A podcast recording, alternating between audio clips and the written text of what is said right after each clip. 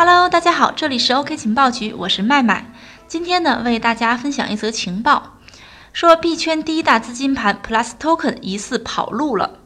跑路年年有啊，在币圈并不少见，但这次的案子可不得了，据说涉案有二百亿，可以说是币圈最大的资金盘了。下面呢，我们就聊一聊这些事情是怎么回事儿。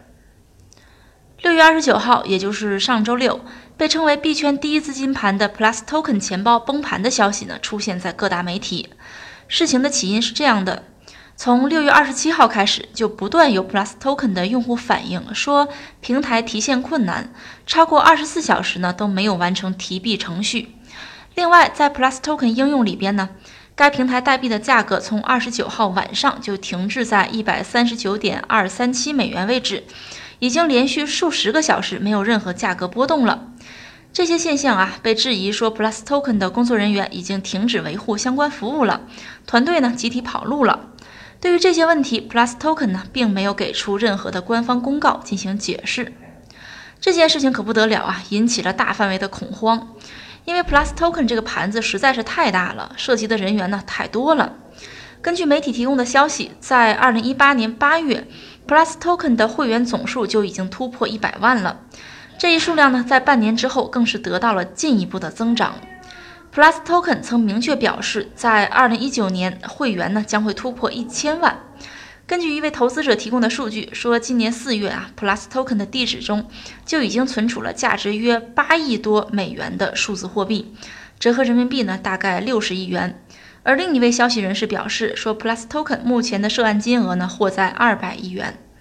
按照 Plus Token 项目的宣传，它是亚洲首个 STO 交易所，多功能跨链去中心化钱包、智能狗搬砖、平台币、币融贷款、全球数字货币支付功能、区块链游戏、算力挖矿等等啊。除此之外，Plus Token 还宣称，该项目呢是由巨头公司谷歌和三星打造的一个去中心化数字资产钱包，也是一个去中心化的交易平台，支持多种货币的存储和快速交易。这些标签看起来可不得了啊，几乎囊括了2018年所有的热点啊。STO 在合规框架之内进行的募资，还有跨链。据我所知，现在主网主流币的主网都没有跨链的功能呢啊，他说他有。另外呢，它还有平台币、算力挖矿等等，还有巨头背书啊，看起来真的是不得了。但是呢，真正令 Plus Token 呈爆发式增长的原因，还要从它十分亮眼的盈利模式说起啊。这个亮眼呢是打引号的。Plus Token 的收入主要来源于两个，第一个呢是来源于其特有的智能狗搬砖软件。智能狗啊，宣称可以快速的收集和捕捉到全球两万多家交易市场的差价信息。并在合适的时机自行启动搬砖套利模式。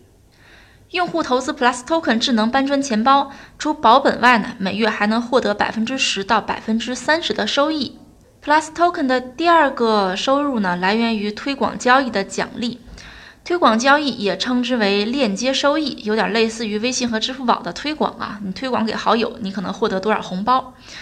那么 Plus Token 呢，是通过上线拉下线的模式来增加自己的收入，下线发展的越多，收益就越高。Plus Token 的模式呢，最高可以达到十层奖励机制。Plus Token 主要以微信群的模式进行运营，这些社区呢，均由级别较高的传销头目自行设立，每一个社区内呢，均有数个五百人规模的微信群。这些社群呢，还会在各大网站以及币圈媒体专栏中撰写有关 Plus Token 的推广文章，并在推广文章中附上 APP 下载链接以及邀请码啊，你输入它的邀请码，你就成为它的下线了。我们说啊，通常传销币的运作模式是通过建立微信群、现场讲解等方式组织领导以推销数字货币，或要求参与者以缴纳费用购买数字货币的方式来获得加入资格。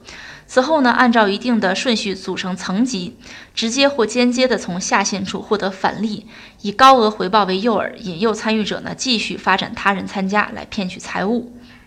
那么 Plus Token 的收益模式完全符合传销币的特征啊，没什么好说的，就是传销币。事实上呢，关于 Plus Token 涉嫌传销的问题呢，警方早有通报。二零一九年三月，湖南省长沙市的一个派出所接到报案。说有团伙打着数字货币和区块链的幌子，在一个小区里边进行非法金融宣传活动。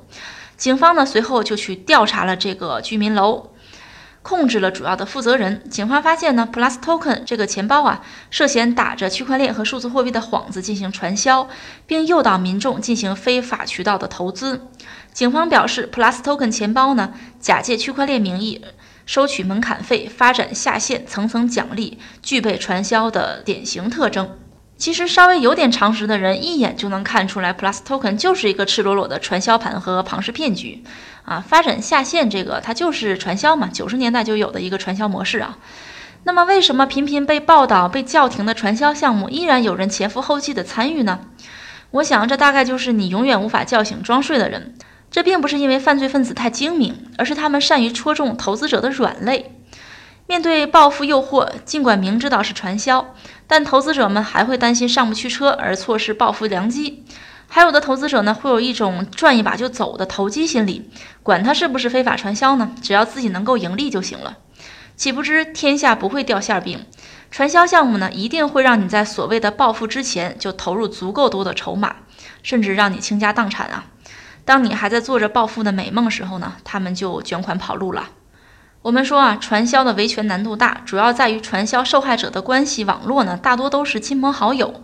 许多投资者就表示对维权的顾虑啊，可能你的上线、你的下线，要么是你的老师、你的同学，甚至是你的父母。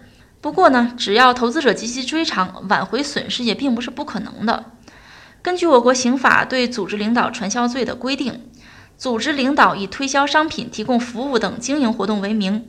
要求参与者以缴纳费用或者购买商品、服务等方式获得加入资格，在司法实践中将依据不同情况，分别按照非法经营罪、诈骗罪、集资诈骗等犯罪追究刑事责任。而数字货币呢，已被认定为财物，它是受到国家法律的保护的。最后，麦麦想说的是，行情好了，什么牛鬼蛇神都要开始出没了。面对高额回报、保本不赔，大家一定一定要擦亮眼睛。